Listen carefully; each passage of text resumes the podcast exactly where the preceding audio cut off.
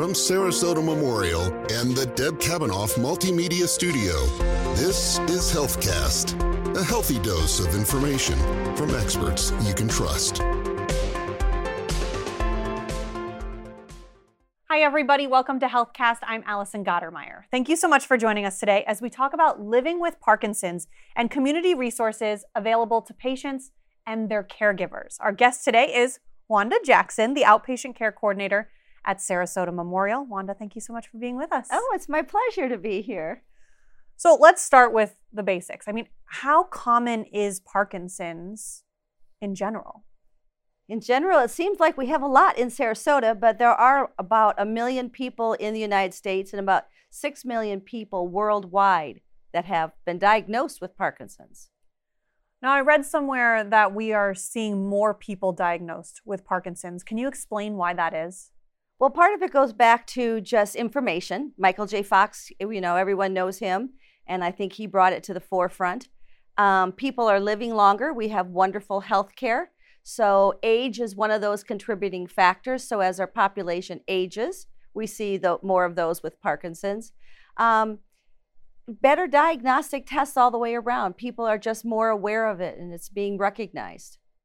So, explain a little bit about your role and and how you fit into Parkinson's because you're not one of the physicians that's treating the patients. So talk a little bit about what you do at Sarasota Memorial. Well, I have actually the best job in all of Sarasota Memorial Healthcare System. I'm an outpatient care coordinator, which is a broad term that allows me to do a lot of different things, which I love. Um, in my role with Parkinson's, I'm helping people connect the dots between all the inpatient stuff that's happening and all of our many, many wonderful outpatient services that we have now. And it's not just those kind of services that require an insurance card. We do a lot in the community for our Parkinson community that we have quite a few of in our Sarasota area. And so it gives me a chance to do education and support and all of that for the families and the people with Parkinson's. We're going to dig so much into some of those dots you're helping people connect. But I also want to bring up you shared with me that this this particular cause or this particular group of patients is especially important to you. Can you talk a little bit about why? They are truly near and dear. My mom was diagnosed with Parkinson's many years after she actually had Parkinson's, which was very frustrating for her. But having a mother who had Parkinson's walking this journey, I truly wish I knew then what I know now and my dad, who was a caregiver, and seeing his struggles and just the lack of information for them, the lack of services for them. Um, and because Parkinson's is a slowly degenerative disease, the people I work with, I get to see for years and years and years, you know, 10, 15 years. They're part of my family. What does Parkinson's look like? I mean, what are the most common symptoms? I think the ones, the only one I used to know was the tremors and sometimes in a foot or a hand. Uh, but for my mother, she didn't have any tremors till right near the end. So that's not just a definitive symptom that you can say, well, they don't have tremors, it must not be. In fact, tremors can be essential tremors and not Parkinson's at all. But there's a lot of common motor skills that you see people struggling with getting out of a chair, walking, balance, uh, rigidity of muscles, things aren't moving as well um, a lot of Parkinson's, it's called the Parkinson mask. They're no longer smiling, you know, because our face are muscles. Um, so, handwriting, they may see their handwriting starting to get very micro, tiny. Uh, their speech gets soft. But I think some of the diagnoses were missed because there's a lot of symptoms that are not so obvious uh, low blood pressure, dry eyes, constipation, fatigue, you know, severe fatigue sometimes, um, swallowing issues. So those, if you're not mentioning mentioning all your symptoms to a doctor, he, it can actually get missed. And then, how is this diagnosed? Well, a medical professional, quite often it starts with a primary care physician. Um, will see these symptoms, put it together, and it is really just a symptom type diagnosis. Um, they'll usually, if they're suspecting it, send you to a neurologist with a specialty in movement disorders who has a few more neurological tests that they'll take. Um, and then in some cases, they start you on a Parkinson medication. And if that's effective, then it's saying that that is probably Parkinson's. And even rarer cases, they'll do what's called a DAT scan. It's a brain imaging test, um, which can get a better picture of what's going on, especially if there's other condition like Lewy bodies or MSA, multiple systems. Who is involved in the treatment of Parkinson's patients? It takes a team. You know, it takes a village. Well, it takes a team. Um, starting with our phenomenal medical doctors, first physician group doctors, primaries, movement disorders, neuro ophthalmologists. Then it moves into other parts of our medical team, like our physical therapists, occupational therapists, speech and language pathologists. So you have that whole medical side. Um, and then it goes into the caregiver, the person who's the spouse, the family. Because um, sometimes forgetfulness and cognitive issues result as well. And so you need those people who are kind of watching out for you and listening in and making sure all of it's getting taken care of. Um, and then on the outpatient side, we provide a lot of education and nutrition and all of that as well. Of course, exercise, nutrition are a big part of Parkinson therapy. You talked about connecting patients with the dots mm-hmm. a little bit, helping them connect the dots. Most people really don't realize the wide array of services mm-hmm. available for Parkinson's patients in the Sarasota community. So, why is that in, that so important to tap into? People actually move here because we have some of the best and most variety of services. Tapping into them is as easy as coming to one of our Parkinson Wellness Clubs. We um, give out literature and information. We are happy to sit down with people. There are organizations that have care advising appointments that will help people connect the dots or help them decipher what the next steps are going to be. Um, so we always are happy to put them in touch with that as well. What support does SMH specifically provide to patients? SMH is wonderful. um, they are so we are so lucky that we have some of the best people around us to support these Parkinson's wonderful Parkinson patients. Um, we have those therapists that are certified in our neurological disorders, and so they get the best of the best, the best of the doctors. Um, other support, the Parkinson Wellness Club I mentioned is free. Anyone in the community, they Parkinson person can bring in their uh, family members, uh, support drivers, whatever is with them. We bring uh, programming every single month, both to the Venice Hospital and Sarasota Memorial, re, uh, to the Clark Road facility, and bring in speakers as it pertains. So education there. We have nu- nutritionists that can help.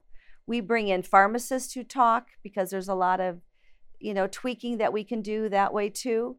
Um, and then, of course, we have the Health Fit Gym with exercises that are tailor made to our Parkinson population. There's also the Parkinson Symposium at Sarasota Memorial. Can you talk a little bit about what that is? Yeah, we started that about 10, 11 years ago. It's amazing. We bring in, in conjunction with Neuro Challenge Foundation for Parkinson's, we bring in speakers, some of the best and greatest, uh, on topics as they relate to Parkinson's. Um, and it's every January for the most part. Last year we had five, over 500 people in attendance. How can people find out more about that? Because that's not just for people in Sarasota. No, we, they travel for this symposium. Actually, the best place to go for that is neurochallenge.org. Something you've repeatedly mentioned is the importance of the caregivers. Um, yes. And the community, the village. Um, what support is there? What resources do you recommend for caregivers, family members, et cetera? We do offer in our community a lot of caregiver support groups. Um, it's a safe place to say, you know, their frustrations. You don't always want to say it in front of your loved one, you know, that you're being frustrated or you're tired um, you don't think you can do this forever, but it's a safe place for them to vent, to get ideas from other people. Sometimes the most difficult of things they've walked through. We had one recently who had an incident with an airplane flight, and she came in frustrated, but by the time we were done, we were all laughing. You know, it's just a nice release of that. But the caregivers, we really want to take care of them because they're the ones that are really right there on the front line. And so that education really begins with the caregivers. but we're constantly reminding the caregivers that they have to take care of themselves. They have to see their doctors. They have to get their mammos and colonoscopies and take their medications and see their friends and go for a walk. And, you know, if you don't put the mask on yourself, like the old airplane story, you can't take care of the other person. They have to get their rest. I know with my mom with Parkinson's, one of the first things with my father was lack of sleep. So we needed to do something to make sure he was getting his good sleep patterns back in line too. You mentioned the word education. Education is such a key component of this. Can you talk a little bit about that? You don't know what you don't know until you find out what you didn't know. And so, you know, by bringing in a pharmacist, some of the most simple things like don't take your Parkinson medicine with a protein within an hour of a protein or food. They're like, what? I was taking it with my food. Well, that blocks the efficacy of the medication. Uh, there's certain cold medicines, certain things with anesthesiology. There's a lot going on with medication. So we'll bring in a pharmacist. They'll do a presentation on the interactions, but then they'll take questions. So they'll take individual questions. Nutrition, gut health has been found to be a huge component of the progression of Parkinson's. And so we bring in nutritionists that can speak to that point as well. Exercise, uh, sleep apnea. We've had discussions on that. We do discussions on how to get exercise, where to be safe, uh, what do these therapies mean, when do I get them. There's so much that goes into the education part of it. And, you know, for someone who's doing this journey and not really knowing what comes next, sometimes knowing that a medication or a progression of the disease might cause hallucinations, and then one happens, they're going, oh, this isn't, this is somewhat normal. I need to mention it to my doctor, but it's not some terrible new thing. It's really important. So, when you do interact with patients and their families, you know, maybe they've just received the diagnosis, what is your me- first message to them? Get involved. Get involved in all the programs and therapies and education that they can. Um, we don't want them to sit home and isolate. We learned with COVID these last few years that actually the lack of social interaction and that isolation um, can cause a great decline for our Parkinson patients. Um, and and I understand sometimes that it's different and strange to go out if their if their balance is off or you know it's fearful or they're walking a little more stooped over. They don't want to be seen as sick, but to get out and just be out, everyone understands. How can people get involved with the Parkinson's group you've mentioned repeatedly? repeatedly, because uh, there's nothing like this group of uh, people. They become friends to us. Uh, Parkinson Wellness Club meets every month. We meet on the third Wednesday of every month at the Venice Hospital. Um, there's a cafe room right off that first floor lunchroom um, at 10 a.m. And then the fourth Wednesday of every month, we meet at the Clark Road location at 10 a.m. Our programs at both locations are always exactly the same, so just pick the one that is closest to them. You've mentioned so many community resources that are available. You've mentioned people moving to Sarasota for some of these yes, resources. What are the most important ones that you think of that immediately come to mind? Well, good physicians like good movement disorder doctors, um, the therapies, Medicare, and most of the other insurances have approved because of the proven efficacy of certain therapies. Uh, so people think mistakenly that they need to have a fall before they get physical therapy. They need to have problems swallowing before they get speech therapy. What we want them to do first off is get into these therapies where we teach them the exercises they need to maintain what they've got. So um, we have four of them LSVT Big, is for that balance and gait. It's a very structured program. It's four times a week for four weeks. They have recently approved a new one on the same line, which is Power Moves. A little more flexibility to the schedule, a little more flexibility to um, tailor making it. So if we have a Parkinson patient that loves to golf, we can tailor make it in that program. Then the LSVT Loud program. Um, people think of it just when they have a soft voice but it's actually for those facial expressions. It's for the muscles you need to swallow. Um, there's some cognitive instructions with that. And then the new counterpart to Loud is the Speak Out program. Again, a little more tailor made to your circumstances. Plus, they have ongoing support groups. And each of these should be done a, a balancing gait one, a speech one, right after diagnosis. Maintain, do your exercise. We know, I mean, all of us know that we don't keep up with our plans from our therapists or our exercises. So um, every year they're eligible for a refresher course. And they don't need to know when they're deciding on ba- which balance one or which voice one to do. They just need a generic script from one of their Florida doctors and they bring it in, or the doctors, most of them will fax it into our system. And that script gives them that first evaluation, and then they can discuss which of the therapies are best for them with that therapist and make that plan of attack. You've mentioned exercise a lot here. Can you talk about how Health Fit fits into that at Sarasota Memorial? We are so, so lucky to have Health Fit Gym. Um, it is powered by Sarasota Memorial. It is a medical fitness association. Um, so they have very clinical programs. It is available to the public in general who wants to get healthy, lots of fun classes and a swimming pool and steam rooms. But we have a lot of medically integrated classes, and one of which is the Whopping Movers class that we do for those with Parkinson's, which is an extension, a group setting extension instead of a one on one, a group setting extension of the Big and Loud programs.